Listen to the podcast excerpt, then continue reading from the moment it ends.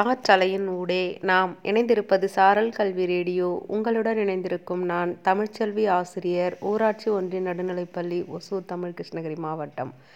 வணக்கம் குழந்தைகளே நான் உங்களுக்கு ஒரு கதை சொல்ல போகிறேன் ஒரு ஊரில் ஒரு வியாபாரி இருந்தார். அவருக்கு வந்து வியாபாரத்தில் நஷ்டம்.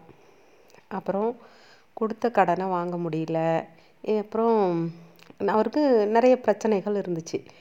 அதனால் அவர் ஒரு நாள் தன்னோட கடையில் வந்து வருத்தமாக உட்காந்துருந்தார் அப்போ அங்கே வந்த ஒரு அவரோட கஸ்டமர் என்ன சொன்னார்னா இங்கே பக்கத்தில் ஒரு மலை மேலே ஒரு துறவி இருக்கார். அவர் வந்து நிறைய பேரோட பிரச்சனைக்கெல்லாம் தீர்வு கொடுக்குறாரு. நீங்கள் வேணால் அவரை போய் பாருங்கள் உங்களோட பிரச்சனையெல்லாம் தீர வாய்ப்பு இருக்குது அப்படின்னு சொல்லி சொன்னார். சரின்னு இந்த வியாபாரியும் அந்த துறவியை போய் சந்தித்தார் அப்போது அந்த துறவி வந்து இவரோட பிரச்சனையெல்லாம் பொறுமையாக கேட்டுட்டு அதுக்கு சில தீர்வுகளை சொன்னார். அப்போது அந்த வியாபாரி அந்த துறவியை பார்த்து சொன்னார் ஐயா நீங்கள் சொல்கிறதெல்லாம் சரிதான். ஆனால் எனக்கு வந்து பல பிரச்சனை இருக்குது அதுக்கெல்லாம் இது தீர்வு கொடுக்குமான்னு தெரியல. ஒன்று ரெண்டு பிரச்சனை வேணால் சரியாகலாமே தவிர என்னோடய எல்லா பிரச்சனையும் எப்படி தான் சரியாகுமோ எனக்கு தெரியல.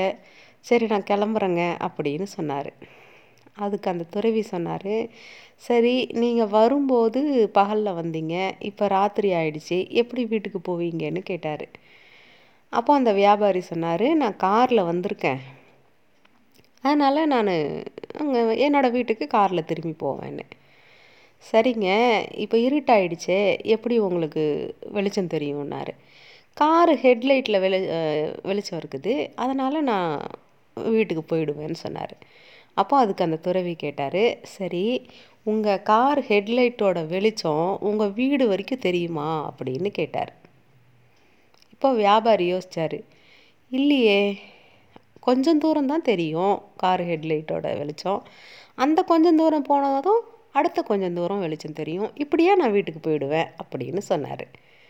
அப்போ அந்த துறவி சொன்னார் அதே மாதிரி தான் வாழ்க்கையில் பல பிரச்சனைகள் இருந்தாலும் ஒவ்வொரு பிரச்சனைக்கான தீர்வை கண்டுபிடிச்சாக்க அடுத்த கட்டத்துக்கு நீங்கள் போயிடுவீங்க.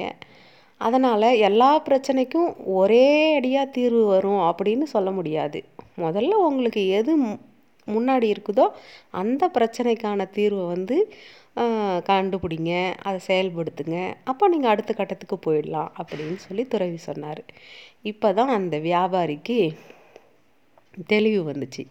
கதை கேட்டுக்கொண்டிருக்கிற சின்ன குழந்தைகளே நாம் வந்து எல்லா பிரச்சனையும் ஒன்றா போட்டுக்கிட்டு அதுக்கு என்ன தீர்வு அப்படின்னு சொல்லி குழப்பிக்கிட்டு இருக்காம தினம் நம்ம செய்ய வேண்டிய வேலை என்ன இருக்கோ அன்னன்னைய வேலையை அப்பப்போ நம்ம செஞ்சோன்னா வாழ்க்கையில் முன்னேறலாம் அப்படின்னு சொல்லி உங்கள் அனைவருக்கும் வாழ்த்துக்களுடன் ஓசூரிலிருந்து தமிழ்ச்செல்வி.